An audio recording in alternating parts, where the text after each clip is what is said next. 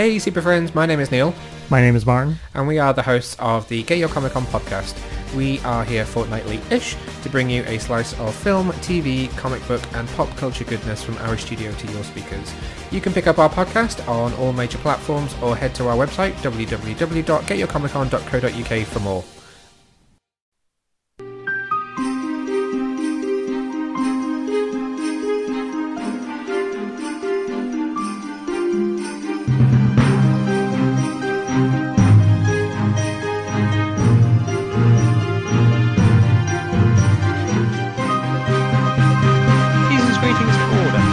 Welcome to the show where we take a nostalgic trip through an entire series, one season at a time, and consider them through a modern lens.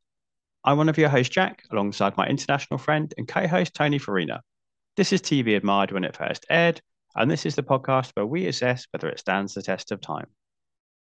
Some series hit immediately and acquire legions of fans overnight. Some series are criminally underseen but establish a cult following. There's no discernible pattern to how this happens, and in an and in an alternative parallel dimension, the outcome will be reversed. Here, in our recognizable universe, Fringe was a mid-level success with a devoted fan following that aired for five seasons and 100 episodes. It's smart, heartfelt, and dynamic. It's the best show you've never seen. Observe this truth as we take you on a journey through Fringe. Hello. Let's journey through Fringe. We're here finally. It took us the longest break to get to Yeah. the shortest season. Here we are. It's felt like a long time actually Yeah. in between. Yeah, we went through. Listen, what happens is sometimes you get stuck stuck in a time loop, Mm. and that's just what happened for us. Summer. But luckily, my white loop. tulip arrived in the post today, and now is the time. Now is the time. That's how you knew today. You opened the mail. There it was. It's totally even through the strike and all. You got it. I got it. That's how magical it is. Our friend Paul, you know, is a postal worker, and uh, Yes. the things are bad. Um, but he managed to get you the white tulip, so that's all that matters. Special delivery from Paul. That's uh, wouldn't that be cool if one day you're just like, there's a Viking at my door? Yeah. Oh, that would be be amazing. amazing. Yeah, it would be. I think you're uh, not in his route though. I don't believe. I imagine we're way outside this route. Yeah. Yeah, yeah. Well, anyway, this is it. So here we are. Um, now I'll be frank and say season five, I watched it immediately. Like as soon as you, Matt, and Mm. I were done, I like watched this the next three days. I just watched all of season five in three days. And I and I so then I just let it and honestly at first I was like, oh, it's gonna be a detriment. I have to watch it all again. But I've sat with it and I've kept it to myself. We've not talked too much about it because No.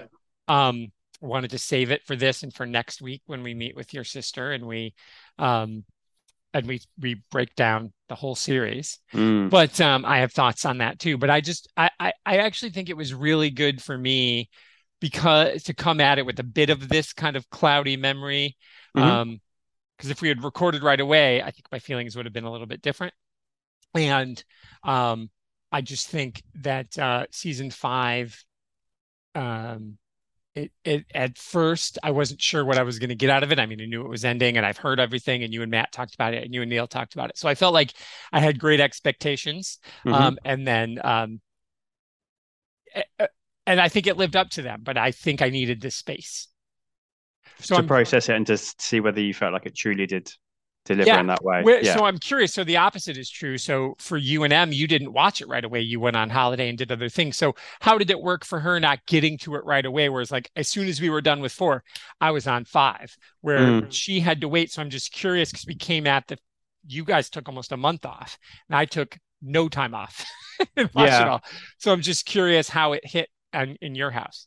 I think we did end up watching probably about half a dozen episodes before we went away Mm, because she she just didn't want to wait. right. I was sort of saying like, shall we just wait and crash it? But no, she wanted to get going. So I think we watched up to a point where it felt like there was a natural pause. And I can't remember now whether that was after episode four and what happens with Etta, or whether it was a Mm. couple further on.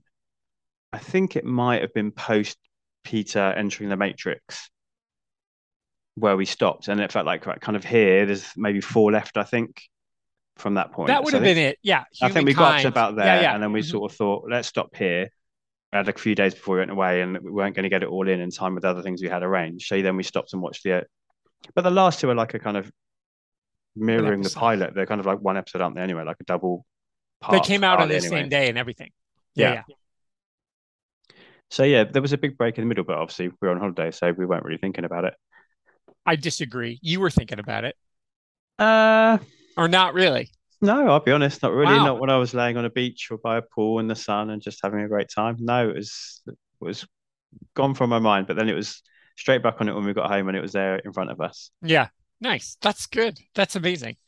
Okay, cool. Well, yeah, so for me it was it was really um obviously it changed the way I looked back on that one episode that I didn't care for in Mm. season 4. Um which obvi was obvious. I mean, you're not going to do that without it mattering and so it obviously mattered. But um you know, I still I understand this is the show they were allowed to get. So for those people who have it, this brief summary, if you need a remem- uh, brief Mm. reminder of season five, season five is only 13 episodes. The the deal was we'll bring you back for one final season, but we're going to have to cut the budget, which means we're only going to have four series regulars. Um, and uh, Nina and Broyles are going to just become guest stars. And what's his face? Who never Logan? What's his name? Lincoln Lee. Lincoln Lee, that guy. God, I've already blocked his name out. They're just going to be guest stars. We're going to have the four regulars, and everybody else will guest, will pop in and out. Um, with the idea being it's a way to save money. Uh, we're going to go back to roots. So it takes place in the alternate 2036 that we witnessed in episode 19 of season four. Letters um, of transit. Yeah. Yeah, yeah. And so this is where we live now. Mhm. Um, literally trapped in amber. What a setup there. Um, from you know, you create this amber so that yeah. Yeah. set this whole series up, this conclusion up.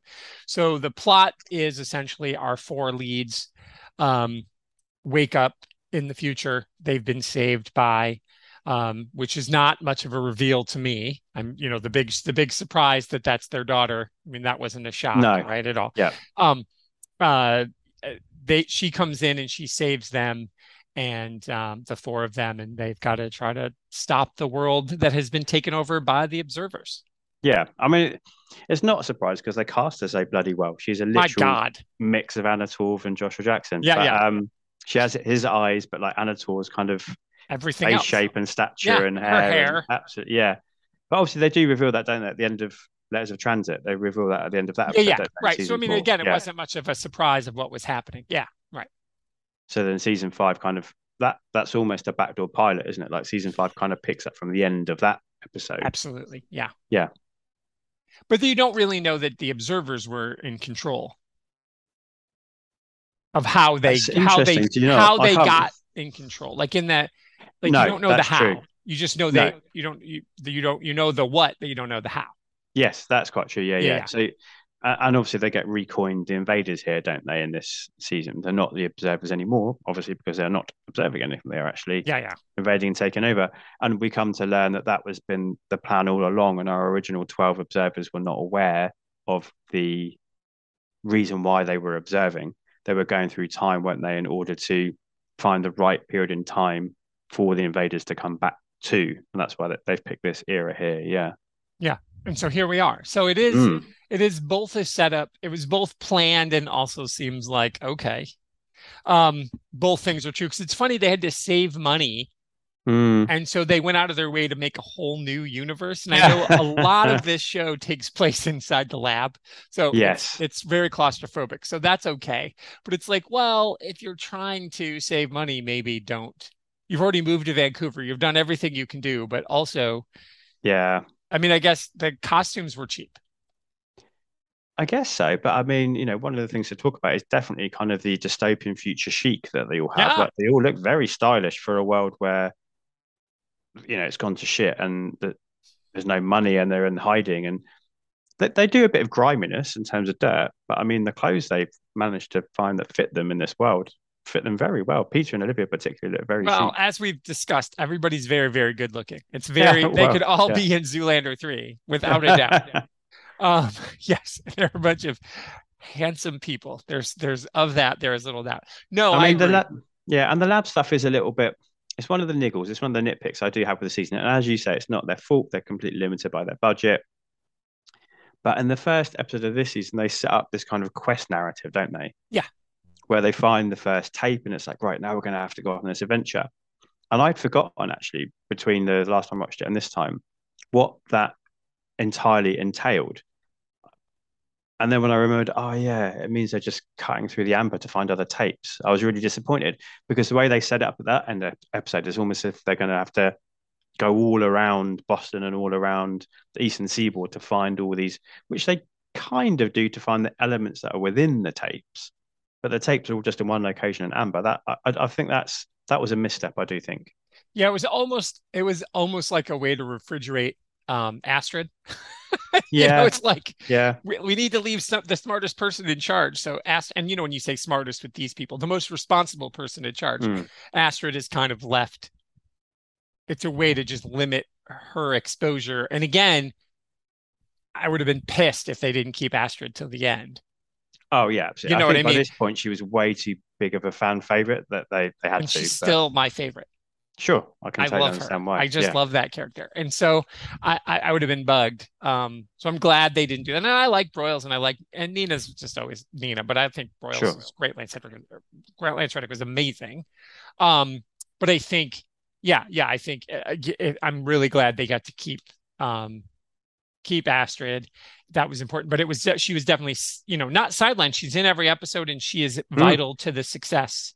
But oh, it well, we need to talk about that. She absolutely is. without yeah. a without a doubt. But it's also like, oh, because I think when we get to the 2022 lens, Mm. we have mostly positive things to say about the show. So I'm assuming we'll talk about the Astrid stuff then, right? I mean, I, or however you'd like it to go as we discuss the shows. But I think yeah. I'm a big big fan of Astrid. Um, so anyway, so yeah, I, I get what you're saying, and so it's funny though, as I was saying to you offline today. It's gonna I'm gonna struggle to pick least favorite and worst, and I've got Mhm. one, but it's like this is such an even season, and it's also a little bit of a struggle to pick favorite and best, only because it's such an even season. Mm. Now there are a couple of niggles, as you said, so we'll we'll get into them um, as we go. But I do think it's a um, you know it's it's pretty interesting uh, way to do it. So before we jump right in, um, of course we always try to talk about um, new characters. So of course Henrietta is the new character who we met last Yeah. season, who now becomes a regular-ish, even whether or not in name or face. And then some of the invaders make some appearances. So what do you make of her? Um, what's her name? Georgina Haig, and um, the other observers slash invaders as kind of new. They're not Mm. regulars because they pop in and out of episodes. But what do you make of the new additions for season five? I like her just fine, and I think she's the better end of the Lincoln Lee scale. I think she could have gone that direction. Mm. But however, they use her sparingly, which I think was wise, and they use her ultimately as a plot device, which I know is, isn't necessarily. She gets fridge. She does, again, we will Yeah. discuss in the 2022 list. Uh, and I think Rhea's going to have some really interesting things to say about her as a character, and also about. I, I really want to hear her talk next week. So, Rhea, you know, uh, we'll be catching up offline if you don't hear this before you come on. Yeah. Um, about the arc of Olivia's character, I think we'll probably have some stuff to say today. But I would really like to hear what her thoughts on that because I know she's a massive fan of this, and we know she's a massive fan of Olivia as a character and Anna Torv as an actress. I think there's some commentary to be made there, which, which her viewpoint would be interesting to hear. Yeah, I I, I, like her. I think she's good. I think obviously we just discussed she was a perfect casting in terms of her looks. Is she the best actor on the show? No, but then who is she up against? She's up against, you know, Anna Torv. She's up against Joshua Jackson. She's up against John Noble. She's up against some of the best acting, in- in my opinion, particularly from John Noble and Anna Torv, pretty much ever in TV. Yeah. You know, everybody's good, but those two particularly, I think they really are special. Especially since this they're doing all this in not their normal speaking voice. I always am fascinated Yeah. when you do, I mean, the accents are accents, but they're doing like serious hardcore action scenes and drama, like Mm. emotive drama in not their normal speaking voice. And this really, you if you didn't know they weren't American, you wouldn't know. So they're doing extra work on top of it, on top of the amazing acting work. So yeah, it's just hard. It's hard to say like, oh, everybody else is. I mean, and, and again, our other two leads are excellent. Mm. But yeah, Yeah, what yeah. are you gonna do? Yeah. What did you think of her? Same. I thought she was um an excellent plot device. I thought um I don't, you know, I'm not a big fan of using women as plot devices, but at least she didn't get knocked up. No, but that's interesting. What I think Reed needs to talk about because Olivia did. I know. So uh, uh. And I know that's a bugbear of his. That's why I'm going to be really interested to hear what she has to say about that next, Yeah. or next week for us, but Yeah. whenever the show comes Yeah, out. yeah. yeah. Yeah, I you know, I it's she's fine. She she I've not seen her in anything else that I No. know of, and she's okay. She she does what she's supposed to do. Again, she just won the cast. I mean, she walked in and I'm they were like, uh, it's got to be her. Yeah, sure. Yeah. You know, it's kind of like the girl, the woman. She was a girl at the time who who got cast to play Ginny Weasley in the Harry Potter's movies. It was her older brother who was like, Mhm. um, "You are Ginny Weasley. You're this person."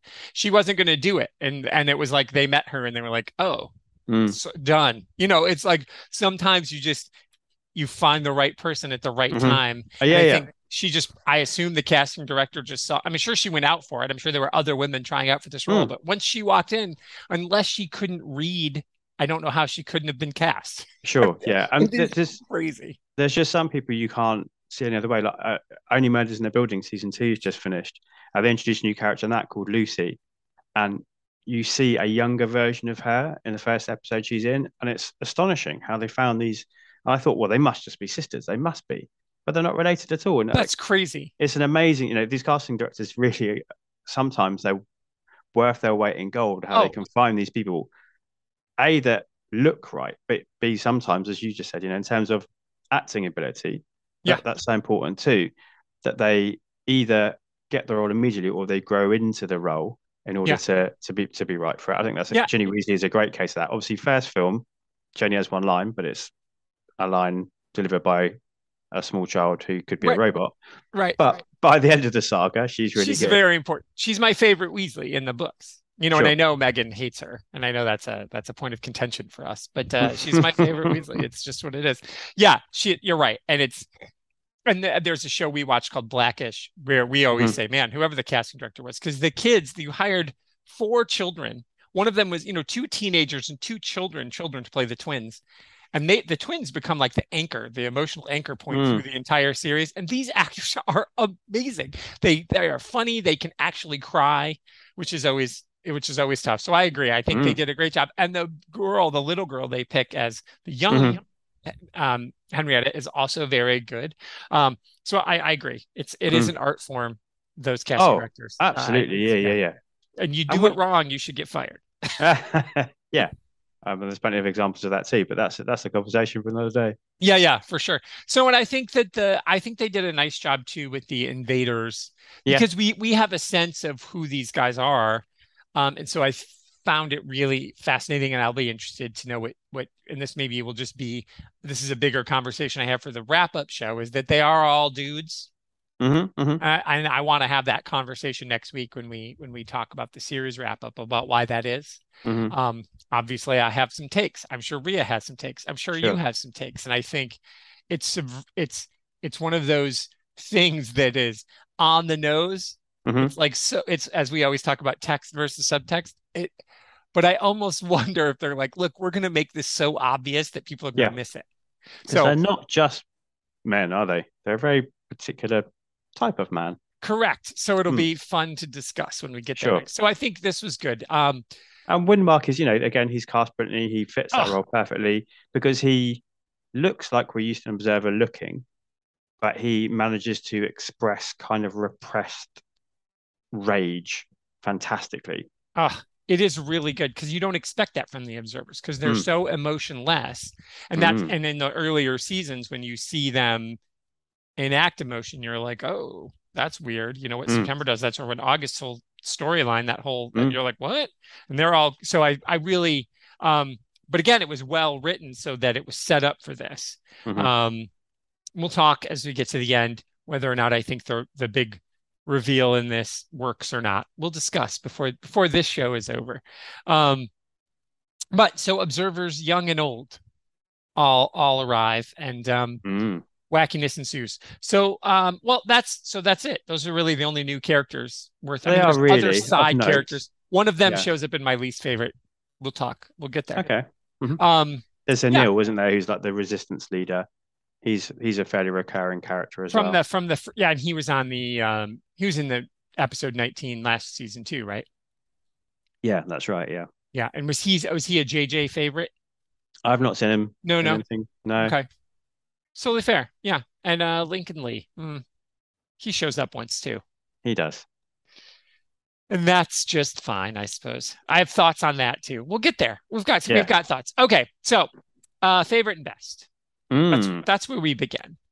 Um I, I I hate to say it, and we always say that this is bullshit to do, but I don't I don't know how it's just not the last episode. So, it, is the last episode your favorite and your best? Yeah, I think so. Okay, so should we get to that afterwards? Okay. Because it's my best, Okay. it's not my favorite. Please. Okay. So my favorite is episode six, Through the Looking Glass and What Walter Found There, which is when Walter goes off to the pocket dimension that he and Donald, aka September, Mhm. created. It's just that kind of episode that I think Fringe really excels at. When it has these, it's back to the myth Mythalone episode, to be honest. It it's is, a yeah. standalone episode that ties into the wider myth. And some of the stuff it does in this episode is just really fun, but actually has depth when you think about it later on because they bring in the um, Cecil character who's trapped there. That was So very he- clever. It's revealed that he was robbing the hotel, wasn't it, when it was bombed? hmm And so he accidentally got knocked into the pocket universe because you can only get to the universe by passing through an, an, an exact motion. And Yeah. I love that scene. The dance scene is amazing. I loved it. Yeah, in an yeah, empty room doing a little dance to get to get into the, yeah. John Noble the again. Give him awards. What is wrong Oh. with people? I know.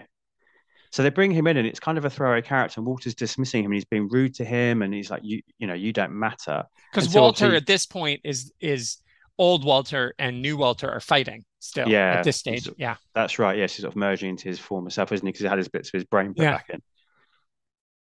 But ultimately, he comes to like want to help Cecil and help him get out once Peter and Livia enter the dimension as well, and they're all working together. And then Cecil just gets uh, arbitrarily killed off. He gets redshirted. He absolutely does. Yeah, yeah, that's the right phrase. Yeah, and and Walter is just like, oh well, let's go. Yeah. And so after he comes to think about it, and uh, then then the weight comes in. It's really well written that he starts to think like, no, that's not who I am. I, I care that Cecil's died, and it's important. And now we've got, I've got another reason to complete this mission because this poor man in this pocket universe that I set up, not that I accidentally broke and created, and so again, it ties into the wider overarching story of Walter feeling responsible for everything that's been going on in this show. This is a pocket universe version of that at the same time. I think it's really clever. It's the best episode of the season for me for Peter with his Neo powers, Mm. his Matrix powers. I think this is one where it works best. I quickly get bored of that after this oh yeah. It went on one episode too long. which everybody does, which is why even though you say that, I still think they kind of wrap it up a bit too easily. I agree it went on too long, but the way they wrap it up is a bit too It quick and doesn't work. Yeah. It's like No. clink. Oh, what? You They could sort do that. If you could do that, wait, corner. I know. We have to have a longer conversation about that you could just do that and Hmm. not collapse and die.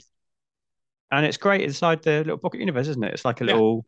I mean, obviously, everywhere on the internet they call it like an MC Escher painting, which I get. For me, Yeah, yeah. it's like David Bowie in Labyrinth. Without all of without seeing everybody's junk. Yeah, which I know Labyrinth is inspired by Escher, but you know, my, I go to Labyrinth before I go to Escher. Sure, sure. And you don't. And seeing David Bowie's junk through the tights. Well, I mean, you know, it makes men he- of all I of mean, us. I know. You're like, okay, David, I understand why you Yeah. chose to wear those pants. Um, we just have to get over how creepy Labyrinth is. It is one of it is such a great movie, but you're also like Jennifer Connelly was really 15 when they made that. Sure, but you know, I think I think they knew. I think I think they knew, didn't they? I think they did. Yeah, And David knew. He Yeah, knew what he was doing. I mean, he was yeah. not really picking up Jennifer Connelly, but it's hard, like, because when you're a young man, like I was when Labyrinth oh, came Oh, wow. out, and you Yeah, I was in see it love for with the first time. Oh boy! And then as an adult, it's hard to look back on like young Jennifer Connelly and young Diane Lane because they were important to me as yeah, a young it's man. like Natalie Portman. Like, obviously, not for watching me. Leon She's a lot. is She's a lot younger. yeah, yeah, but she Yeah. literally, I think we're literally the same age. That's so like, true. she's Yeah, the one. I've grown up with. Right. Alyssa Milano for me. Sure. Okay. Yeah. Yeah. yeah, yeah, Yeah. And so you look know what you're back. saying. yeah, you look back on that and you're like, oh, Mm. right, you're 15 here. I can't look at you there. But when I was that age looking at you in Labyrinth, There's was that like, residual like Yeah. remembering feeling. Yeah, because then you I feel like David Bowie a little bit. you're like, ooh, gross. I don't want to feel that way. But he knows Yeah. what he's doing. Anyway, yes, I agree. There's definitely a labyrinthian feel. The the magic way that you get into it, Mm. even into this pocket dimension. I do like it because I do agree. I think it shows a, an excellent um the the the stuff that Walter's going through is on full display in this Mhm. episode. And this is when you because he's, you know, throughout this episode throughout the season, every t- he's trying to convince Nina to pull his brain back out and he's trying Mm. to do this stuff because he doesn't want to lose himself. And Peter thinks he can save him, but then Peter loses himself. Peter's Yeah. become and so there is this excellent that is the one thing I'll give about the Peter becoming an observer, observer Peter, Mhm. is that we're seeing what Walter could be. Like yes. how Walter sees himself too. Walter sees himself as Peter, observer Peter, Neo Peter. Um, but he's never that. And this episode is very explicitly showing us that Walter is never that far gone. So so the the Neo Peter works because it's a great plot device. It overstays its welcome by one episode. I agree. They Mhm. solved the problem way too easily. Clink. Oh, everything's fine. Wait, but when you took that out of the other guy's brain, he died. Yeah, quite. I guess like you like you also about hand wavy science, it'd been in him for longer, so it was embedded more. I don't know. But yeah. Sure. He grew up with it. Right. Exactly. Right. It's Back to the Future science. The reason Back Yeah. to the Future works because we don't explain it. Don't think about it too hard. Uh, yeah, absolutely. Yeah, yeah. Yeah. so I think it, I it just has little nice touches as well, like with the videotape. So we've been watching these videotapes, and then the tape goes blank, and they can't work it out, and they think it's broken. But then when they take the videotape Ah, into so the pocket clever. dimension, then the tape works. Like it's great. It's such a fun little moment, and Yeah. That's when Fringe for me is at its best. It's really thought these things out, and of course we we get the introduction of um, the boy coming back as well. Is it Right. Michael? I think. So he they call back. him Michael. Yeah. Yeah. Yeah. So well, he's not in it in this episode, but we find out that's who who was in the. yeah. It's obviously not the same actor. No, it's also not the same actor, but I like that callback Yeah, to that yeah. character from earlier on, and it's the first sign that we're getting not getting towards the end game, but I mean we're going to start getting these callbacks, and Yeah. we're going to talk about a lot more of those when Of we course. get onto your favorite and best and my best. Sure, sure. And what I think, what I think is, um, it is true because I didn't really love that episode either. It's Mm-hmm. it's fascinating to me that Michael becomes such an important character because that episode was just fine. I think we Mhm. even talked that it was kind of a throwaway episode We did. in that season. We're like, eh, we didn't hate it, but it was also like, eh, it's fine. So it's funny that they're like, haha, yeah, yeah, sure. it mattered. Um, and it makes sense. You know, they definitely Hmm. whether it was intentional or whether they they were like, ooh, that kid looks like an observer. Yeah, I think Let's- it's probably the latter, but it But does work. Let's pretend they knew what they were doing. Um, I mean, these are all competent, amazing writers, right? You Mm. know, so um, yeah, I, I agree. I, I think this was good. I think uh, the problem is, and this is what I said, to me, the season's so even. So it's like, it's just easier to say for me with the season to be like favorite and best. It's- I mean, it's it's niggly, you know. It's like, well, I mean, when I look over the episodes, I agree. This one's this one is very very good. Um, I, the bullet that saved the world sure. is amazing, and that almost made it as my favorite. I mean, that was really. I appreciate a show that has balls, Mhm. and so what I love about the bullet save the world is that they're like, no, we're going to do this. We're going to, we're going to, we are, we are going to destroy you a little bit. And we're going to give you somebody that you like, who again, as an actor, it's not like with Lincoln, you're like, "Phew, fucking glad he's gone. Um, you know, and again, Henrietta, like you said, she Hi, Riley. Sorry. Get on that helicopter, Riley. Get to other dimension. so long. Yeah, Riley. God, I know. It's true, right? It's super true. It The is, yeah. characters that you want to see go. Like it's always sad with Angel because you didn't want Doyle to leave. Mhm. You didn't want Christian Kane to leave. You didn't want, you know, you didn't want Lindsey to go. But you know, like Lindsey as an actor, Christian Kane had other shit to do. Yeah, yeah. But you know, it's like, okay, he's that charming. Of course, somebody's going to put him in another show. But you're like, uh, why didn't you just make him a regular and lock that guy down? Um, so you know, some of the ones you feel sad about. And and so I what I liked about Bullet Save the World and why it was almost my favorite is is and it's like to come in and be like my favorite one is when they kill their daughter. Mm. It's hard to hard to say that, but I just think Yeah. the balls. I appreciate the balls uh, on them. Um, because most shows wouldn't do it. Mm.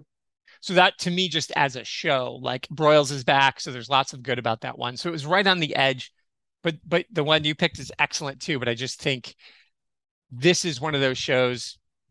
It's like when they spoiler alert for a movie that's 20 years old, but when they kill Wash, Mhm. right? You're like, oh, Yeah. okay, Yeah, yeah. Um, It's hard hard to watch. I, I think but you know, important. you to know, do. you- yeah, and you know what's going to be the fallout of it as well. So I think that's why it's hard to watch.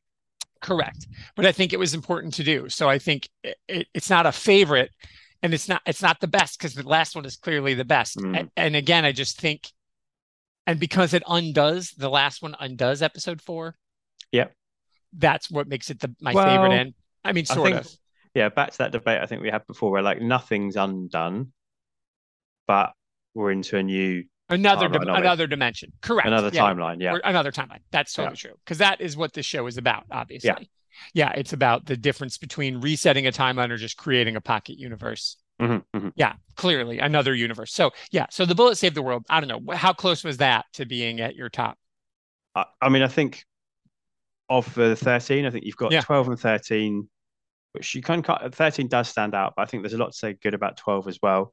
Liberty when Olivia goes over to Yeah, the other, the other side. Yeah. the other side, Just so we can see time. Lincoln one last time, Yeah, and then six and four, I think they're the, the Yeah. that's the, the little elite episodes. without a doubt, without a doubt. And I just think it's and and again, I just appreciate. I just appreciate the courage. It's to just own it.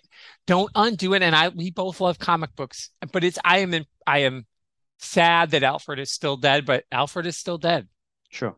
that I mean the fact and I know Tom King didn't really want to do it, which is weird because Tom King loves to fuck everybody up. You know, that's his thing. He's like, ah, fuck your shit up.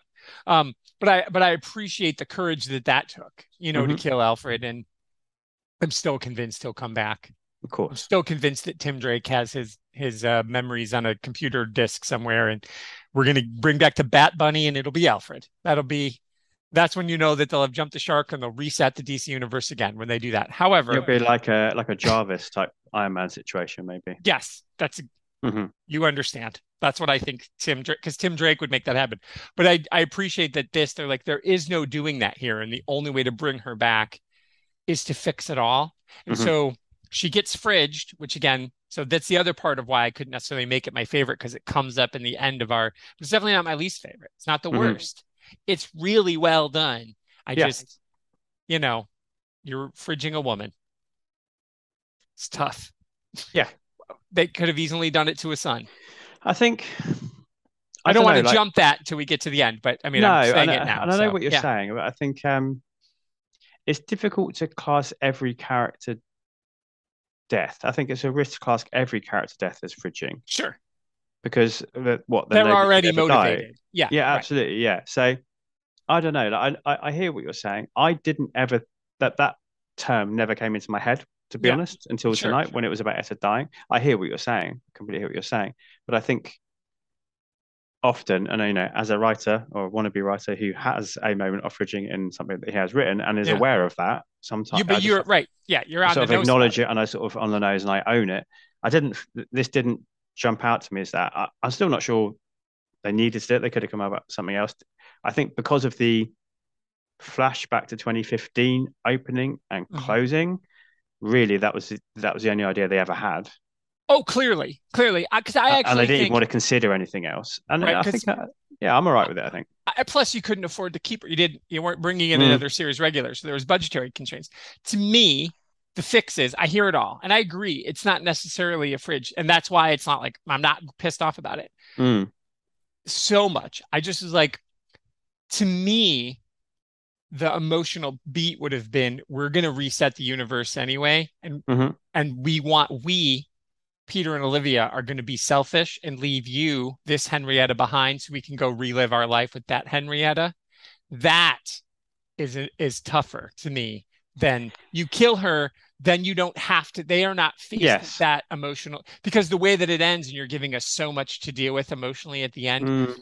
that you don't have to deal with that. But I think that would have been a that would have been something It would have been, but I think that's too complex an idea for where in 13 episodes. yeah, for what this show's doing. yeah, and, yeah. and I think for the ultimate message of like family and hope, Which is the I. I, yeah.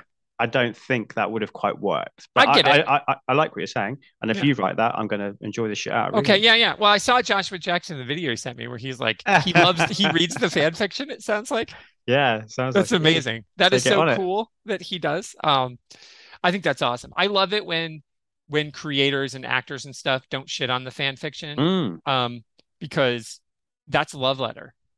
Of course, is, and yeah. you know, there can be there are people who will shut that down because of copyright infringement and stuff. And I like it when people are like, no, no, no. Hmm. This is a this make this is they love this is it what I so did it for. much. Surely it Yeah. inspired people. Yeah, Yeah, so I appreciate that. Um, when I saw Scott Westerfeld give a speak, speech years and years ago, as you were reading his books now, um, we took the kids to the Ann Arbor Public Library to hear him give a talk when his Leviathan series was out, Mhm. uh, which was amazing. Um, and the kids loved it. One of the things he brought up, one of the questions people asked, is about the fan fiction and what it is. And he's Mm. like, I don't even care if it's fan fiction. Somebody wants to write a book in my universe, I want them to. great. I'm for that. that. Yeah, because he's like, it's not going to be, it doesn't take away what I've done. No, yeah, yeah, absolutely. And so I just appreciate artists being like, yeah, yeah, yeah. That's why I get bugged when I got dinged. I've got a couple of shows I have to cut the songs off the end because Ah, okay. people are like, "Get- you can't. Have-" I'm like, listen, I bought the song. yeah, I it's here to it. celebrate you, and it's Right. to- And yeah. Spotify p- pays you point oh oh oh oh one cents per play. I gave you a dollar or whatever for the song. You're going to get way more bang for your buck from me buying the song and tacking it on to the end of our show. So it annoys me because I'm not trying to exploit it. Now, if we were No. suddenly getting 20 million downloads, then yeah, I I would be different. I'd be like, hey, I'm monetizing your art, but I'm not. I'm just No. loving your art, and your art inspires us. So yeah, it's annoying. So I love though that Joshua. So maybe I will. Maybe I will uh, fan fiction a different ending where Mm. they're forced to um where Etta's left behind, and that in this universe she's still living with her parents no longer existing. Mm. Lots to say there. It's not. I wouldn't have thought of doing it, but now that you said I should, I guess I'm gonna. It's dark. Yeah, and it is dark. Maybe I've got to work through some shit. So anyway, yes, those are your your choice is excellent. Like I said, I almost picked the bullet save the world, and it is top. It is top three for me. Yeah, Um, and through the looking glasses right there. And the, the only reason that Liberty isn't is because I don't need Lincoln. I like the idea though Mm. that we get to do that. Olivia's like, oh, Yeah, I think I like it because it's the first time really, and we'll talk about this a lot when we do our lens stuff. It's the first time really when Olivia becomes an an agent of her own doing, uh, which is difficult because I know that Walter is giving her cortexiphan, but she asks him to. She wants she, him to. right, right, yeah. She she directs him to. It's her decision. She's like, well, how about if I have some cortexiphan? Will that help? So I think it's the first time in this season where she's not been a vehicle of other people's story. Correct. She's taken charge, and I think there's loads of of good storytelling in this, and I think there's some really interesting subtext of Olivia being an experimented on child, and then her saving an experimented upon child through the experimentation on her when she was there's a really interesting again Yeah. time loop here thing going on that fringe always plays with and i think yeah she just she's amazing in this episode again where she suddenly she's taken charge and she gets to be faux Olivia again and we see those little ticks and that different smile and the way she holds her body It's and unreal. And it's been a So while nice since she had her to be back. her. Yeah, Mm. because season four, there's no Olivia at all. So it had No. been 18 months in real time since she had done that. And she's just like slipped right back in. What an actor. yeah She's Yeah. so good. but there are issues i agree I, Yeah. I, I don't i have a problem with the invaders traveling to their dimension Doesn't that work. quite work for It me doesn't make and, any sense. and they shoot them with normal guns as well, which doesn't work. And there's a beat between Peter and Olivia, which annoys me every time, where she's about to do it, and he's like, "Don't doubt yourself, don't doubt yourself," and then he says, "Do it for Etta," which I know is kind of the mantra of the season, but for me in that moment, what Peter needed to say was, "You never fail." Right. That's You're what he you, needed to you're tell boss. her. You're Right. you. You're Olivia Dunham. You never fail when you set your mind on something. That was Right. the moment, and he. I felt like he needed to empower her and support her in that moment, and he. He didn't take it away, but he made it about and I don't think it needs to be. It needed to be about Olivia. We already know. it right? And- annoys me every time. And you're, and I didn't even catch it, but now that you say it, now it bugs me. But you're totally right. But it's also not only that, but it's it's um, is it takes away from everything that you said. The thing that I do like about it is the awesome parallel between Olivia and Michael. And this Mm. is she can't fix herself. She Mhm. can't unring the bell of what happened to her. She can't get over the fact that Nice reference back to season three, by the way, as well. exactly right. You know, there's so many amazing. Uh, this this episode, this Liberty, which again, you know, we're we're really talking about the enemy of fate, but um, Liberty really does deal with that. And I I was with you. I saw that completely, and I'm like, well, this is. She still feels guilty for what she did to her stepdad Mhm. and she feels guilty. She still has this self blame, even though she was a child, for what happened to her, and all of this stuff. And everything is her fault. The Mm. oh, jumping through universes and giving Walter Walternate the plans, like everything happened, it's all her fault. But none of it was her fault. So none of this is Michael's fault either. And she's the one who saves Michael in the first place. So it's like Mhm. all of this is is guilt for her, and it has nothing to do with Henrietta. It has No. everything to do with young Olivia Dunham, and some of my favorite episodes are those Mhm. young Olivia Dunham episodes. And so I I appreciated this was her closure moment. Mm. I honestly thought they would kill her. Did you? I did. Um, not that you could do the last episode of a series without the No. lead, but I was I would have I'm like, well, they've got balls. Let's see them. Let's see Mhm. them try Mhm. it. Um, uh, but you know, obviously they didn't, and and that didn't happen. But I, I do think And she's pivotal for episode 13. So. of course, obviously. But um, yeah, I just think um, I agree with all. So I didn't even think about him saying that up until because I've only watched it the once, but Mm. because I, I agree. I, to me, it was like, oh, Lincoln. He's such a ski. I just don't like how skeevy he is, and I just don't get why Well- Olivia likes him. Whilst we're here, it is not okay that he married for Olivia. That is weird. It's super weird, And right? it must be weird for her because she knows that really he wants to marry Olivia. I know. It's so she weird. calls him out on it as soon as Olivia's there. She's like, stop looking at her young Yeah, butt or whatever she says. Like, Yeah. Yeah. It's not okay. he's not. It's not okay. He is a weirdo. Not a fan. he was he was fine in the original ultra in the red and blue universe as Mm-hmm. the guy who's part of the team. We talked about he had great chemistry with Kirk Acevedo. Mhm. No, that was like he was just guy on the team. Yeah. I never liked the him Jones. And again, we all Jones for Olivia Dunham. Sure. I understand that. She is, as we've discussed at length, competent and awesome, and you are on her team. So it just was stupid. Hmm. And they forced it so hard. Yeah. So it is super weird and creepy. And I know it's supposed to make us feel like, oh, good for Lincoln. No, gross. And Olivia, you're better Yeah. than him. Absolutely. She could do a lot better. Yeah. Yeah. She, she, because she won me over by the end. Full Mm. Yeah. Yeah. Yeah, absolutely. She, She won 'cause Walter over. She's won us all over. That's all it takes. If you can get Walter on your side. Yeah. Yeah. Yeah. I mean, I did miss, I did miss, obviously, I loved um, other Astrid. Alternate Astrid was one of my You did. favorite performances. And so it would have been cool to see her again, too, but whatever. Anyway, all right. So favorite. Let's get into it. Yeah. Yep. An enemy of fate. And the reason, Mm. and I mentioned all the reasons why it's not, why the other one was close to favorite, but why I Mhm. couldn't quite get there. Um, I think this is the, what makes it the best is all the things, right? It's the best written show. It is, um, they knew what they were doing. Mhm. Um, all of the performances by our four leads, they all get the right amount of time. Yes. Um, everybody gets, nobody gets sidelined of the four of them. They're all pivotal to the plan. Obviously, seeing September back is super important, and, and he's really important. And I appreciate the way that he comes back around and is here. And it's just, He's excellent as well as Donald. Yeah, yeah, he's great. And as Donald, yeah, and with him with his hair, it's funny because I watched the Gilded Age, and he's in it in the Gilded, A- he's in the Gilded Age, and he has no hair in that. Okay. So then it's like, so I'm just used to him being bald all the time, and Yeah. it's like, oh, is that a wig? We, we'll talk a lot about wigs tomorrow when you and I meet again. So uh, I I don't know. I couldn't tell. I was looking like, is that a wig or is that just his hair? I've never seen him with hair until Mm. now as Donald. Um, but I think it just it's it's it's rare when your last episode of any series is this good. Mm. So I think I have to say the reason that makes it favorite is that that is skill. oh yeah. Agreed. It's the last dynamic. episode of Buffy is not the best episode of Buffy. The last of you know what I mean? Like Yeah, yeah.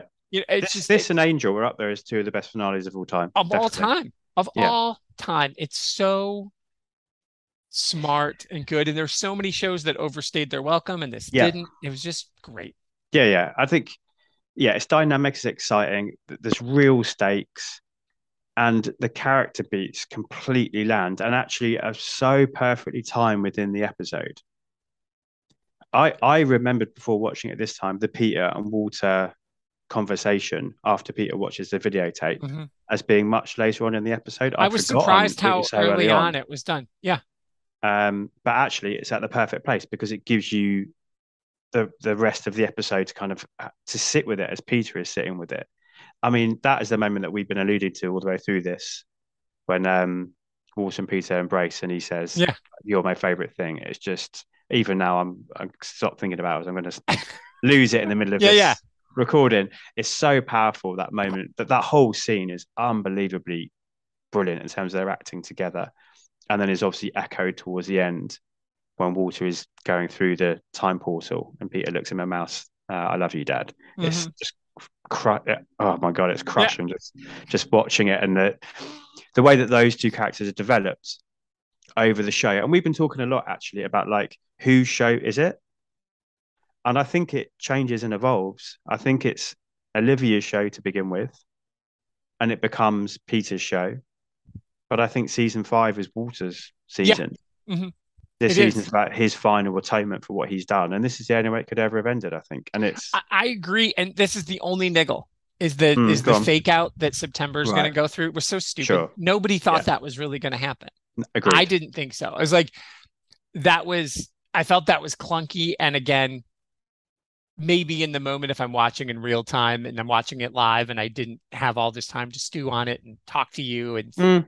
you know, but, th- and maybe I, it just didn't work. I didn't No. believe it for a second that that, I think it's fair. Clunky is a word I think you can actually apply to this movie. Just like everything we're saying that's good, the action is a little bit clunky in that final the final kind of fight scene. battle. Yeah. Yeah. But again, I think it's just like budget. They had no, didn't, Oh, yeah. Yeah. been was- denied by this point, so they did what they could. The- and I think the actors gave it their all, and that was like, Yeah. we don't have any stunt people, don't hurt Anna. I mean, that was, yeah, yeah, you know what I mean? sure. It's like we're gonna put a hat on her and try to, you know, I mean, Oh, I I- love I- that moment. She's got a little beanie back on. yeah, I do too. And she looks great. Beanie. Olivia's back. Yeah, Beanie Olivia's back, and she's a badass again. And I mean, she's always been a badass. But I just, I thought the stuff with September saying I can go, I did Yeah, this. agreed. Walter. I didn't. I'm like that's dumb. Um, and I get it. It was to make that final moment mean more, but it already meant it already meant enough. And and I think to go into it, this this would then give me that moment that what I'm saying because this is it. Walter leaves them behind. Walter doesn't Mhm, get to mhm. live part of their life, and you know what? There, there's not there. And the the final ending where the the letter comes and the tulip comes in the mail means so much more because it's a choice that he's making, and it gives him he is Mm. leaving it behind so they can live, and this is it. And that's awesome, and that's beautiful. And then for September to be like, no, no, it's my responsibility. I'm like, no, it isn't. Yeah, yeah, agree. It doesn't. It, it isn't. But it it truly isn't. No, It, it- none of it is. None of this is on him. And so for him, I well, know although you know he did pull Walter and Peter out of the lake, so if he hadn't have done that, that also would have. So he, he between them, it was all their fault. I, I, okay. I, I agree. It is clunky and, and Yeah. it is un, is unnecessary. But I do think, and, and finding out that Michael is the genetic, biological kind of son of him as well is obviously important. So uh, I think they're trying to echo it, aren't aren't, aren't they? But it doesn't quite work. It just doesn't work. I, and No. again, because I didn't believe it for a second. Once Walter gives Mm. the gives this thing away that he's doing it, I didn't think you're going to pull. Like as soon as uh, September's like, I can do it. I'm like, no, you can't. Like at no Mm, point mm, did I mm. believe that. I was not emotionally invested. So to me, I love this episode, and I'm I'm just picking the picking the little nit. Is it actually takes away the emotional resonance a bit by Oh, even a shame. throwing that in there because I didn't believe it for a second. I'm just like, so why am I spending 10 minutes thinking Peter and Walter are going to get a happy ending when I know that they can't? I know that the only solution for Walter, Yeah. this whole season is setting up for Walter's big sacrifice, Mhm. as you said, and that, and he gets to give it. And I just, it, it seems silly. Now, if you were going to do this in episode 11, Mhm. and then for two episodes, you're doing this to us, okay and you've got a plan, but it's like we've got 10 minutes to wrap our minds around what's happening. And then now we've got five minutes to pretend that September's going to go. It just was that's what I think adds to the clunkiness of it. Yeah, I get why they did it. I understand it. They're like, we really want it. We're already going to make you cry. We're really going to make you oh. cry even harder. But but I just, you know, it just doesn't work. It's not the body, is all I'm saying. no, fair enough. What It's did you think? Go on. excellent though. It's very it's it's it's my favorite and best for all those reasons. Yeah, What, what did I think? Sorry, you were going to ask. No, I, I think there's two moments, and I think one we maybe will go into a bit more depth next week is Rhea, um, or next episode of Rhea, and we talk about the observers and who they are. Yeah. But obviously, two key components of this mission succeeding is Astrid figuring out that they can use the time tunnel. Yeah, I yeah. know- I don't know what they officially call it. I'm going to call it the I th- time tunnel I think they called it time tunnel. Because Yeah. like the the plan's shot at this point, isn't it? Because the red Right. rock things they collected are not powerful enough for the machine. Yeah. We'll get we'll get to that. For sure. um, so Astrid figures out the time tunnel, and then of course they're about to lose because of Widmark. Windmark is about to stop them, isn't he? And Olivia crushes him with the the van. car, Yeah. with the van. Like, so I think that's a conversation. like, does that tie into your thoughts of who these observers are and why these two women ultimately are the reason why this One hundred percent. Yeah. Okay. Yeah, absolutely. Yeah. Yeah. It's it is I agree with everything you said about this being Walter's season and ultimately Mhm. it may be Walter's show. Yes. Maybe. right? It, yeah. When you look back at the whole hundred episodes, and this will Mm. be something we'll talk about with Rhea, but it may be that it's all Walter's. This is all Walter's story, and Olivia is just part of it. But the fact that it's the literally the the trite phrase behind every great man, and so Yeah. you've got, you've got these two men, and behind them, Walter. Everything that Walter becomes is because of Peter, but it's mostly because of Astrid Agreed. Yeah. and Yeah. everything that Peter becomes is because of Olivia. And so you have these women who then stop the baddies at the Mhm. end so that these men can have their their moment, their emotional I love you dad moment, which is Mm. cool because they're not like bro hugging it. Oh, It's, it's so you know what I mean? And so I do I do think that's what makes this the favorite is those moments of of Astrid once again saving the day Mm. um by outthinking everybody and being her, you know, you get to see alternate Astrid right there. Yes. Sure. Yeah. Yeah. You- the human computer Astrid, this is the moment when you're like, oh, they are the same person. Like, Mm. like, in this moment, she's like math, Yeah. Yeah. Yeah. you know, yeah. and you're like, oh, awesome. Yeah. Yeah. There she is. And so I love that. That was just like the callback to in another universe. Mm. What could come of Astrid? Astrid with and and you know this Astrid doesn't have Asperger's and that Astrid does have Asperger's and um this Astrid also has a father who loves her and that Astrid doesn't but they are Mhm. the same brains they're the same smart Yeah. Yeah. and so I loved I just I think that was really important and again it's just another reason to love her and she's so selfless Oh, uh, yeah. Amazing. everything and every you know she does and she loves Walter and that's the thing the big reveal in my favorite episode from season 4 or season 3 when with the two Astrids when you meet our Astrid's dad Mm. because up to that point you don't realize she has you just assume she's looking for a dad with Walter but what Yeah. she's really saying is I just like I'm a great daughter I can be Mm. I can be that I can have more than one dad because I just want I've got so much love to give because my dad gave that to me so I'm Mhm. able to then imprint you see her imprinting her father on Walter so um yeah I just think that's why it works so well and and and it outdoes the clunkiness of the 10 minutes of September's gonna go Yeah. Yeah. Yeah.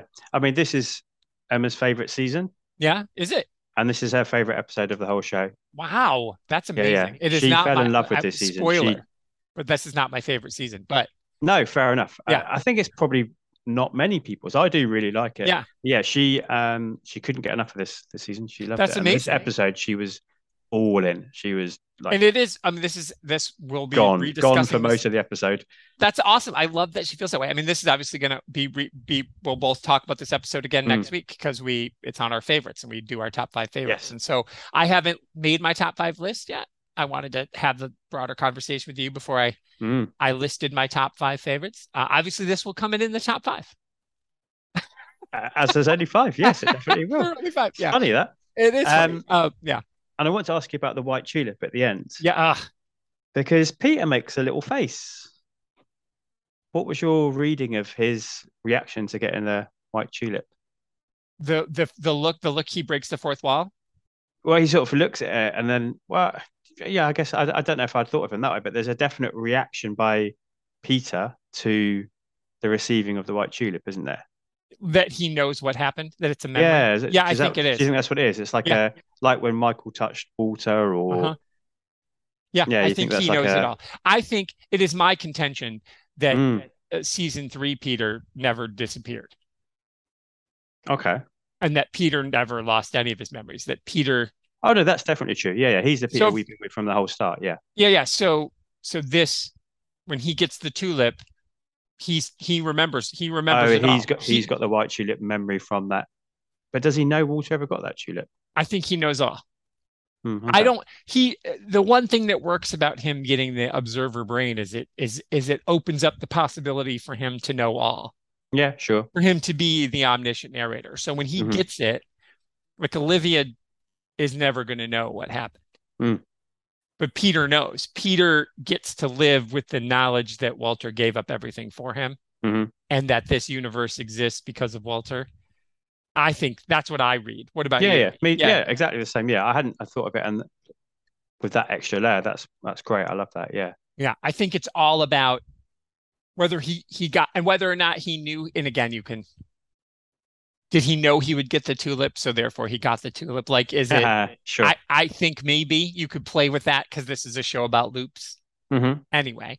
Um, I, you know, I think I think he knew I he was going to get it. Yeah. I do. You. I think he sells it. It's a surprise, but Mm, it's almost like Michael touching Walter's face. It's that a could be too. Where, Yeah, and that and that's the perhaps it then I, I didn't think about that, but I like or- that. I like that Mm. completely. I just kind of thought he knew he was going to get it. And Mm. he's standing there because isn't Olivia there when he's opening the letter? I think he's talking. She's like off camera. He's talking Yeah, to yeah. her like in the house. Yeah. Yeah, it could be that. I don't know. I just think Peter knows all. It's as Hey, we listen. said, it's all about Peter. Fringe is the, not a show where you're supposed to have all the answers either. It's great that you've got your interpretation. Yeah. I've got mine, or they're similar. There's a slight variation. and I'm That's sure I've about. not actually done any internet looking around for this. I've left No, everything to Yeah. just us, to our conversations, and then There I can go nothing out else and do us, Tony. what's that? But we are the authority. There's nothing else to read other Clearly, than us. yes. I mean, no one else can have an opinion. No, I just, I, it's They can have an opinion, but it's never going to they're be wrong. Yeah. No, for me, I just wanted it to come to this fresh without any of those other ideas. Yes, And now I'll probably absolutely. do some fan theories and looking around. And I just tried to avoid it all as much as I could. Not like Tanya Todd, that, not that blocked off.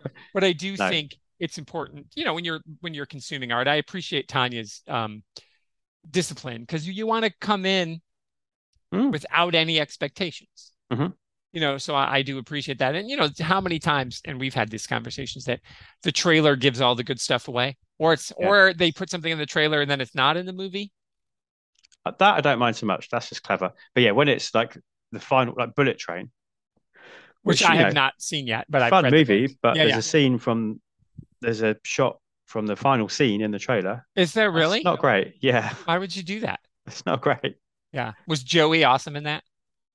She was awesome in that. Yeah, Yeah, yeah. She was. She's a she plays her character um is a boy the prince he's called in the book. Yes. It's a boy. yeah, yeah.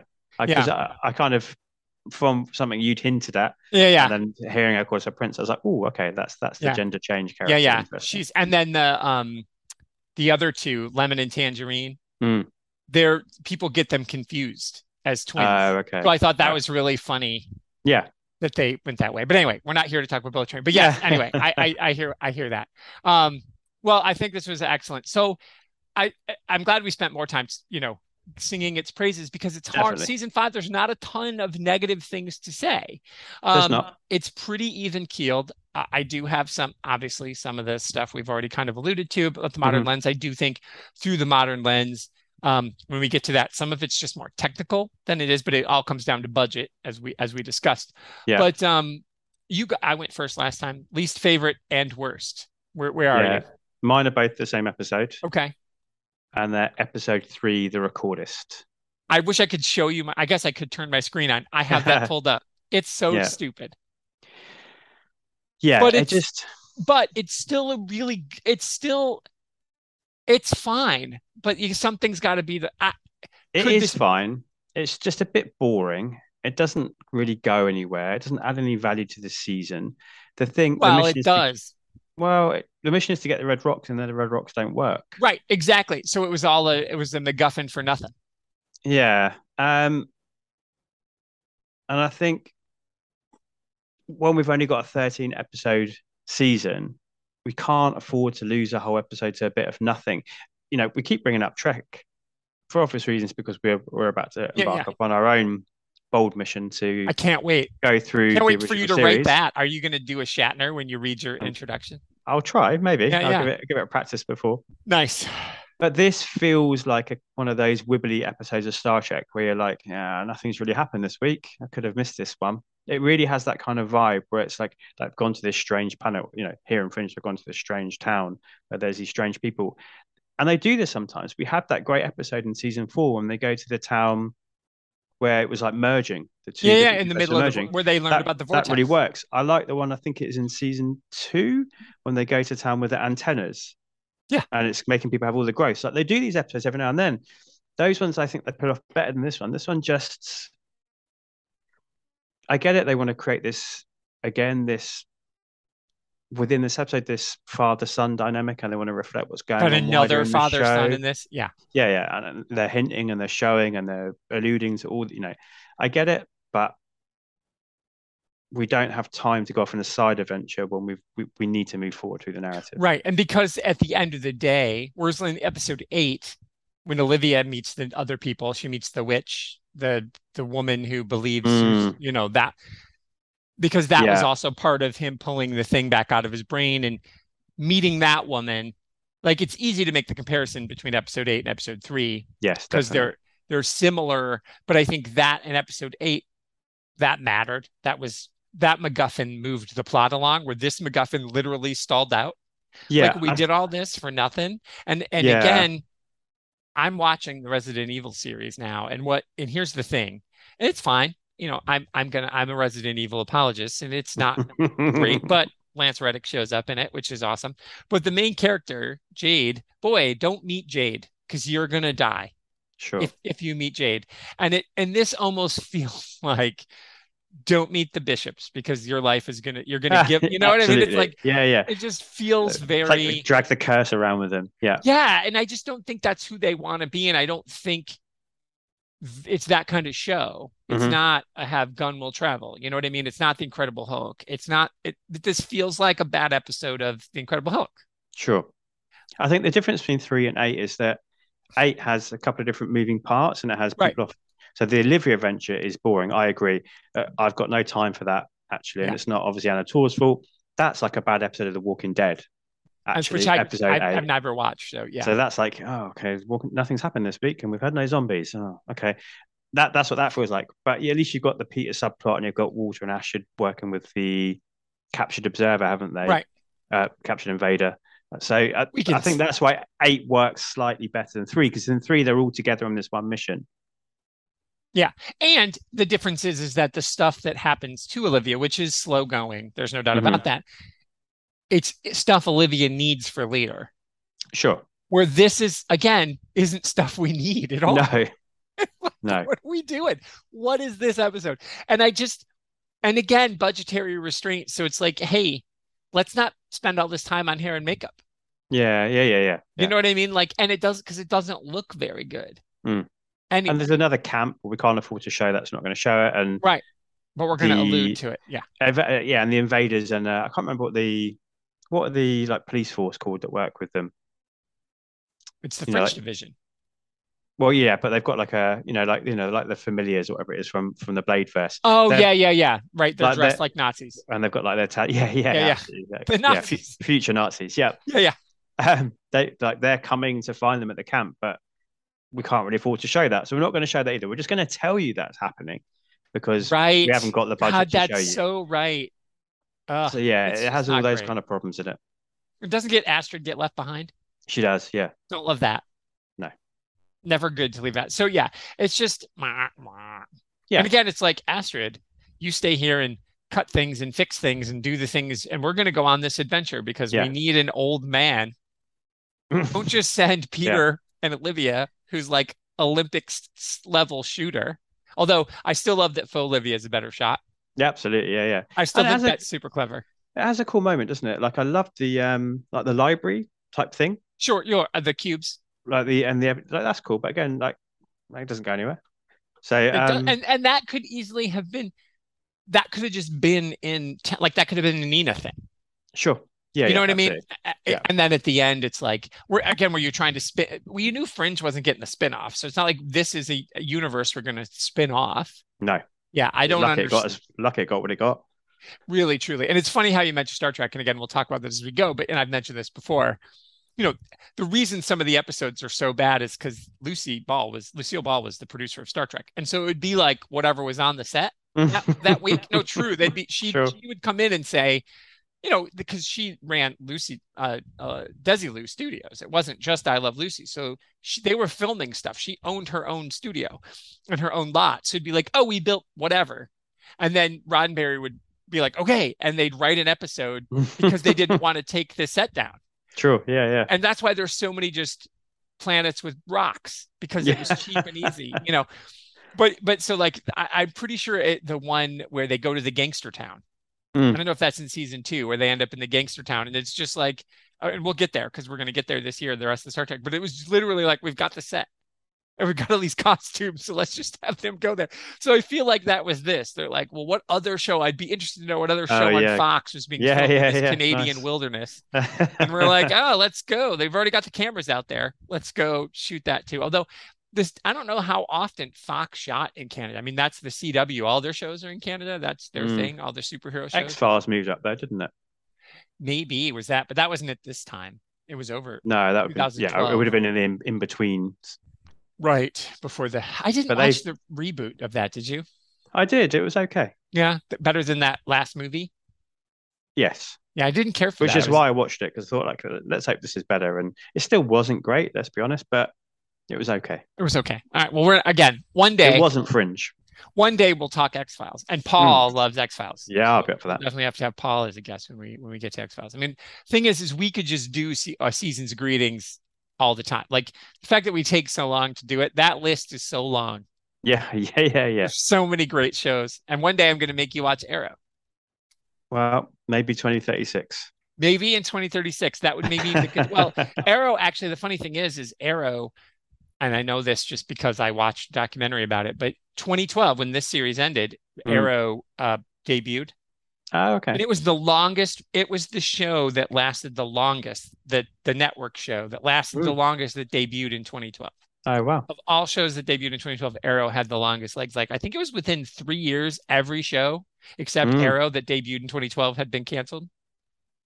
Again, because you're on the CW network. Sure. And that's what I Yeah. said with this. It's like if this weren't on Fox Mm. at this time, it would have been canceled.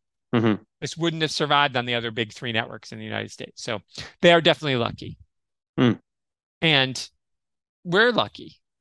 Oh, yeah. I mean, like I say, I think this might be the third all the way through. I mean, it doesn't, I, it definitely won't be the last. Sure, no, nor for me either. I will definitely be watching it again. I just wanted to sit with it the first time and not watch it all again before we talk. Yeah. So I was giving you the most honest feeling. So anyway, as you can see how bored we are with the recordist, we talked about other shows. So we're going to move on from that. Um, so the modern lens. So let's go Mm. back to episode four for a moment. Um, when Broyle shows back up. Now, as I mentioned, I'm rewatch. I started watching the new Resident Evil series, and Lance, Reddick shows up.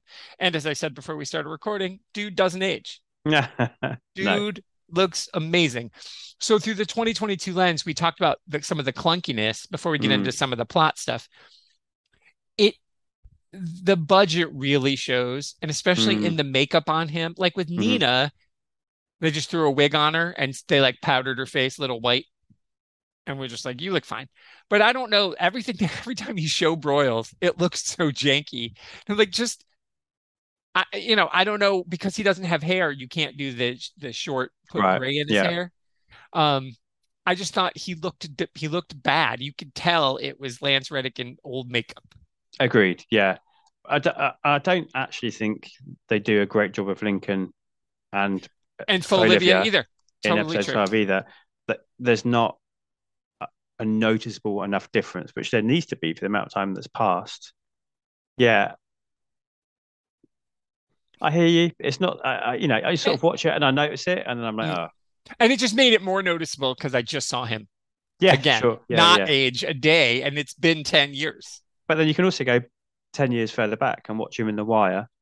Yeah, which I never he watched. Still, still look exactly the the same, in that. Yeah, Yeah. Some people are that way, right? quite. Yeah, Yeah, good for him. Carla. Yes, yeah, yeah. I mean, Yeah. I, I- it's outrageous to look at her. Yeah. And I've said to you when I watched House of Haunting Hill, I was mostly just distracted by her. Mm. So it's like, and again, for lots of reasons, but also like how do you look exactly like you did in Sin City? Yeah, sure. Yeah, yeah. How yeah. are you still the mom in Spy and as Karen have- Cisco, yeah, and the mum is You've never aged. It's it's really bananas how some people are. So it's just a minor niggle. But we also discussed the thing that hurt this show a little bit is the budget and some of the effects and some of the fights Yeah. don't work. And I know they cut around those a lot, and it's just like, um, and again, like you said, the the outfits were real sharp, Mhm. and um, you know, I think Nina's chair is cool. Mhm. You know, so they did some really. You can see where they spent their money. Absolutely, yeah. And then you were like, oh, you ran out of money now, didn't you? Yeah. They wouldn't give you another 50 grand to make this look better. All right. I think, but I think the storytelling makes up for it. Luckily, Correct. Totally Yeah. true. I Yeah. mean, there, there, there's a few little things, aren't there? That like Emma picked up on actually as we were watching. It really bothered her. Like every time we see the resist Etta poster, she was like, "Well, what? Why? Who's put that up? Right. Why is that there? Because it only means something to, To like them, to the four of them. absolutely, yeah, yeah. So who's that for? For everyone? I it. agree. You know the Orwellian riff. I get it. You know we've just had 1984 Tonya. I get Yeah, it. yeah. I get why it's there. But um, But you don't, though. You get why it's there, but not really. It doesn't No. work. It's bullshit. Yeah, yeah, it's silly.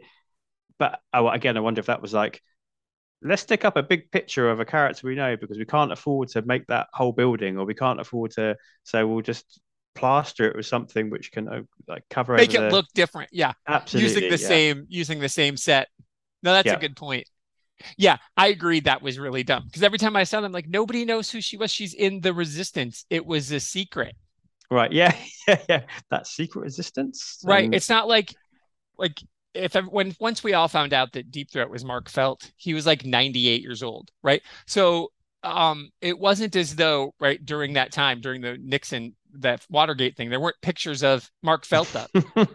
you know, they were saying resist because nobody knew that he was Deep Throat. Nobody knew what that was. And that's the equivalent. And you're like that doesn't work. He's Yeah. undercover. She's she's in the Fringe division. She's yeah, yeah, yeah, yeah. yeah.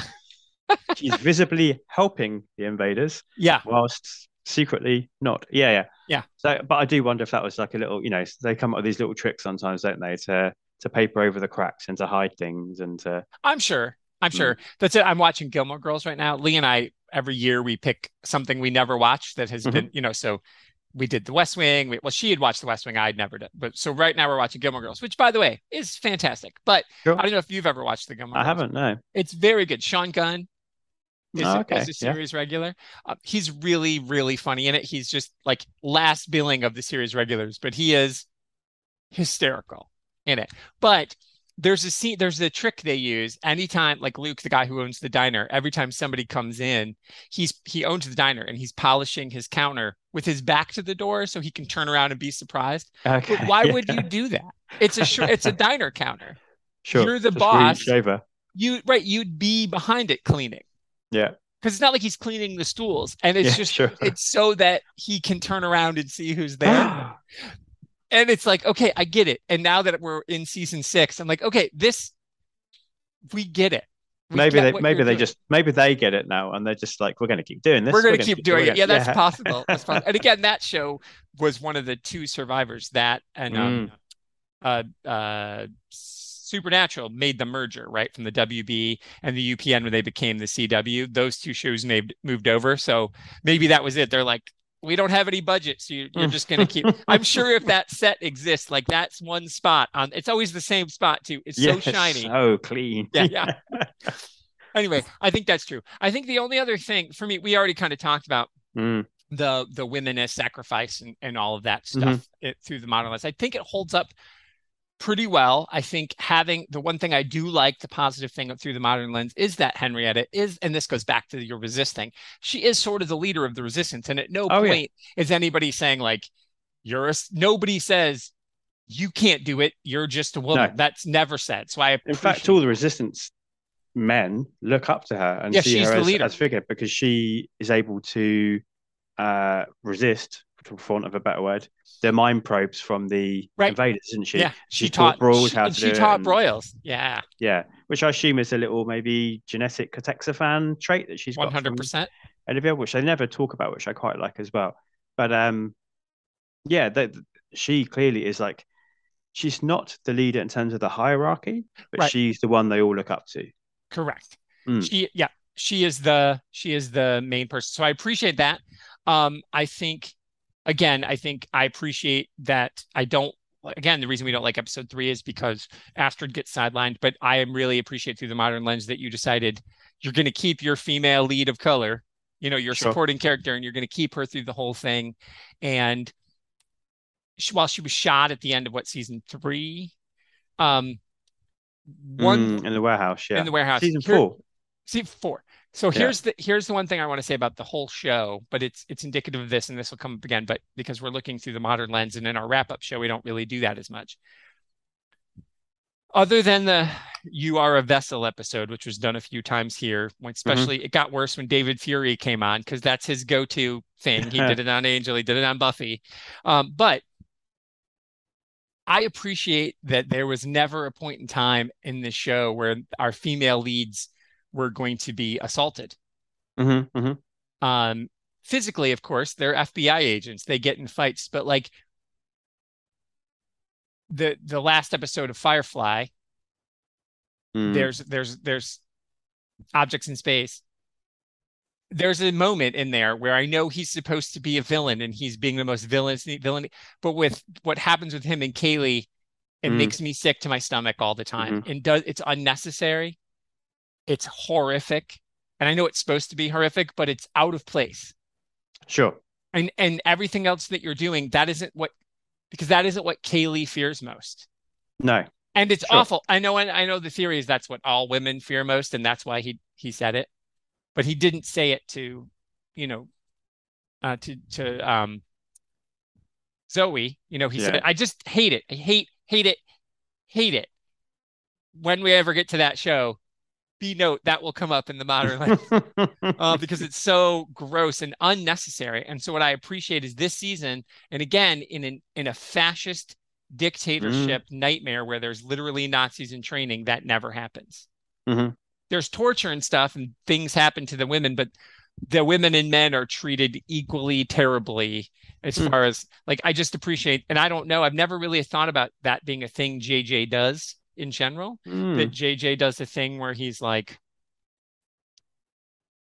that uh, that kind of assault is necessary and your air quotes as a plot device and you don't see it here so through a modern lens No. another positive that i'm giving it is the the the the things that you know i mean they get captured they get tortured they get the shit beat out of them but it's never like now i'm going to be crazy rapist and i appreciate that Mm. Mm.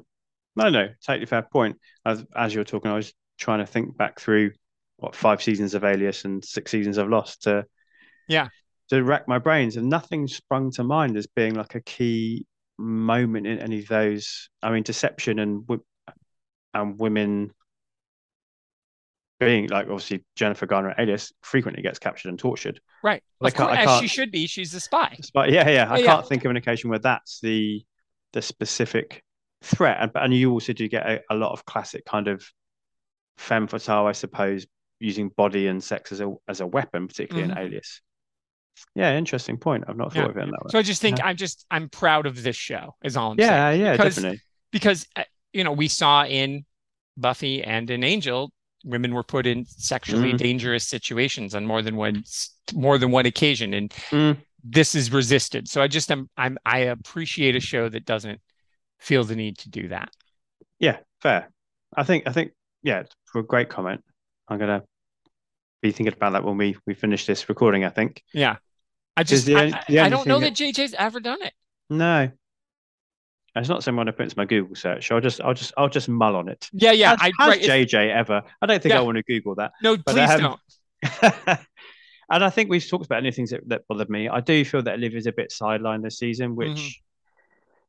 is a shame. I think they rectify it by the end, but I think 'cause she, she becomes a bit of a a side character in her own story, really, here a little bit. Uh, but I think that's something for us to delve into. I know you said we don't do that so much, but I think having Rhea on I- it'll be our wrap up Yeah. show, I think it's important we hear her view on it and how she feels the arc of Olivia is over the five seasons. I agree I, agree. didn't know anything else down really, if I'm honest. No, me neither. I just thought it was I thought it was fantastic. I think um I think it all handled itself really well. I um you know the the the highs were high this season. Um, and the lows were, I mean, and again, that one episode was it was our Yeah. least favorite and worst, but like compared to some other shows, some other Oh. episodes on this series and just some other series in general, that's Mm. like if that's the worst, if that's your worst episode, that's not bad.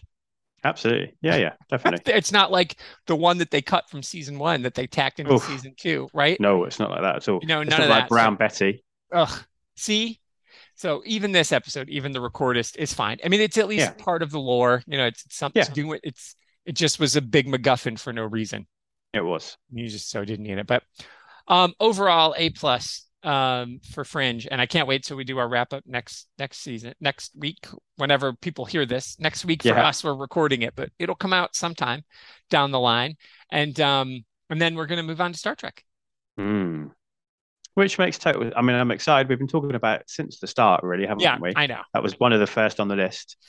And I think with Nichelle Nichols and with this being so influenced by Roddenberry and Trek, I think it makes perfect I sense really to do. segue I- into that. I and I wouldn't have thought it, you know, because I didn't know anything about this. But then, you know, when Nimoy shows up and everything, but I also just think it's um right, obviously, and this is the interesting thing about that that comment that I made, and I think we'll see this is because while there are there's lots of randiness in space, in Mhm. space, everybody has an orgasm. That could be the subtitle the subtitle of Star Trek. Um, it's not Barbarella kind of randiness in space. I mean, nothing is. Nothing is. Wow, Jane Fonda. Uh, She gave that role her all, didn't she? Absolutely. You've seen yeah. I have seen Barbarella. Oh my yeah. God.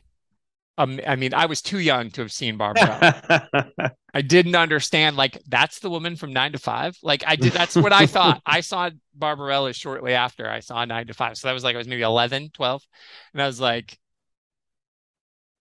it was an know, awakening, is what you're trying to tell us. I mean, lots of those, but yes, Barbarella. oof, boy. Anyway, um, it is interesting though, because I do think JJ is the natural, um, Mhm. uh, he's in the, he's in Roddenberry's, uh, gene pool. He's on Yeah. his family tree. And I, and I, and I, I think we'll have that conversation. So it'll be fun. I mean, It's we're like doing it in this splice order. between Roddenberry and Spielberg. 100%. And, That is and. Spielberg also avoids that. Of course he does. Because, and I appreciate that, except in, um, and even in, I mean, I'm, I've never, to be frank, I didn't watch Amistad. I've I never seen Amistad. I couldn't either. do it. And Schindler's List was a one and done for me. Sure. So, um, because it's like Black Swan, one and done. Sometimes you Yeah. see it and you're like, I'm so glad that exists, and I'm so glad I saw that, and I would never Yeah. watch that again. I- Irreversible is a powerful movie and it's about a really important subject. Yeah. Speaking of the topic we've been talking about, Yeah. I don't need to ever watch that again. never ever again, never ever. Yeah. and so, but I do think I do like the idea of utopian, and I think we will talk about Roddenberry. And is Roddenberry what the world needs right now? And and um, I think he is, and I do wish that all the Star Treks weren't behind a paywall. I think mm. CBS is making a mistake. And we'll talk about this obviously as we go. I appreciate that Fringe was free TV. Sure. Yeah. And and and original Star Trek was free TV, and then as Star Trek, the the, the original four spin-off series, those were all free TV. They Yeah, were yeah. syndicated, so you could get them anywhere. You could you could watch Next Generation on your local channel out of this city, and then if you were in an area like I was, where you could pick up three cities, you could watch it. If you missed it, normally it's on Saturday night out of Lansing, but it's on Sunday morning out of Ann Arbor, so you'll be fine. You'll just catch it there, you know. So Mhm. I think they're making a mistake by hiding all the Star Trek. I agree. It's one of those few people, as we discussed, that seems to still be watching Discovery. The messages that show is putting out there in season four, which I really genuinely think is a very strong season of TV. Yeah. Uh, they're powerful and they're messages that everyone would benefit from hearing. And I know they did during COVID, they did release Discovery on regular CBS. But even if they're going to do that, like put it out on Paramount Plus and then in the summers when there's nothing else on, play, Sure. there's got to be something that, that can be done. I think all the pluses and streaming networks, those are all great. But free TV, man, give Mm. shit. The, the way you influence people is by giving this shit away for free. Fringe is free. You can still watch Fringe for free if you want to stream it. And our country, IMDb TV has become Freevee TV, it's called. Yeah, we've got that here now, actually. Yeah, well. which is oh, so you can watch the Alex Rider series. I, I You should. You and you and you and your son should watch it. It's Sure. amazing. It is amazing. My wife and I are watching. We don't have kids anymore in the house, and we love it. It's Fair really fun. It really again plays to the innocence that the Alex Rider books play to, Mhm. while it's still you know just scary enough. So it'll be fun. To, I really do think to to watch this to see JJ through the Roddenberry lens, and obviously Yeah. he loves Roddenberry because he's got the Star Trek universe. Well, there you go. And, I've never, you know, I don't know how you how you've watched Star Trek. I've never watched it. I've watched it when I've caught it. Me too. You know I mean? Like, I mean, I I did rewatch the original series in order a couple of years ago. oh, okay. So I've never done it like proper in order. Yeah, this will be my through. second So time This is going to be a.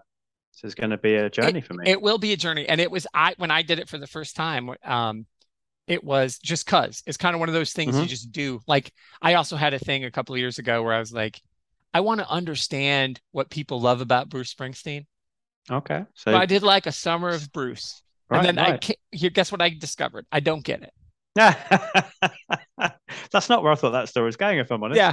I got to the end and was like, I still just like the songs I liked before. Fair enough. I there are people who like live and die Bruce Springsteen. Mhm. Yeah, and it was like I had always thought about him, and like because he's one of those people that conservatives think that like love him, but he's a he's like just he's like if you would just pay attention to the lyrics of my song, you would understand what I'm. and that's got to be really frustrating for him. I guess he he won't do Born in the USA as the big song anymore. Like he does it the original version that he recorded, which was just an acoustic, him and an Mhm. acoustic guitar, so that people get what the song is about. Because it turned into Yeah, yeah. and this other yeah. thing, and then and people are like, you know, Reagan used to want to play Born in the USA, and he's like, whoa, whoa, whoa, I don't like you. I, I don't want you are missing the point of that song. So I did that though because I watched Blinded by the Light, which I loved that film. I don't know if you saw it. I didn't. But I was like, okay, this guy, he's one of those guys. He's so much so that they made a movie about this guy's memoir about Springsteen. And I was like, ah, I didn't get it. So, but I tried, you know, this, so I did it with Star Trek. And I was like, oh, I get it. I, it was always one of those things. I was like, ah, I, I like Star Trek fine. I would always would have considered myself Star Wars more than a Trekker, Trekkie, whatever they want to call themselves, Treksters. Um, but watching the original trilogy like I did, it so I'm really excited about doing it again Mm. because I didn't. My wife doesn't care. sure. Yeah, yeah. She's I'll not be, interested. I'll be watching uh, Star Trek Solo. right, our and so it'll be fun to every, surprise of no one. to every week to come back. And the fun thing about Star Trek is like Deep Space Nine was always my favorite of the spin-off series. And um, but again, I don't think I'd ever seen all of those. Mm. And one day, like three or four years ago, I'm like sick at home. You know how like you're sick, you just watch Mm. whatever's on. And there's a free over-the-air channel in America called Heroes and Icons. It's Nice. just free with an antenna. And so they'll like play Batman 66 and whatever. So it's Mhm. like it's Quantum Leap. So Ah, every night they the do list. every night from like 8 a.m. to 8 p.m. to midnight, they play a different Star Trek episode from each, Okay. each of the big Yeah. big four I like that. Yeah. So I'm sick and I'm in a haze and I'm laying on the couch, I'm sweating, and Deep Space Nine is on. I'm just watching whatever's on, and I'm drifting in and out of sleep, and it comes on, and it was an entire Colm Meaney focused episode. And it's a Kafka episode. It's a they're doing the trial, and I love and you know how I feel about. And I thought I was having a fever dream. I was like, so then, then like a couple of days later, when I was feeling well enough, I looked it up. I'm like, okay, was there a Kafka episode of Deep Space Nine with Colm my favorite character on my favorite Star Trek show? I made that up, and I don't remember my dreams. So I was like, maybe this is one. No, it was real. That's how cool Star Trek is, though. So I'm very excited. And Dan, we're gonna conv- we've convinced Dan to come on and do our wrap up show because he loves the Trek. This will be fun, and hopefully we get Neil for season two. Definitely. Captain Two. Well, this is fun. Thank you for this, and I'm Thank you. excited. Thank you for for saying Fringe. I I Yes. I am a better person now for having watched Fringe. Well, I think it's only right that we we sort of wrap up by saying, you know, thank you for this stolen time. You're my favorite thing. Aw.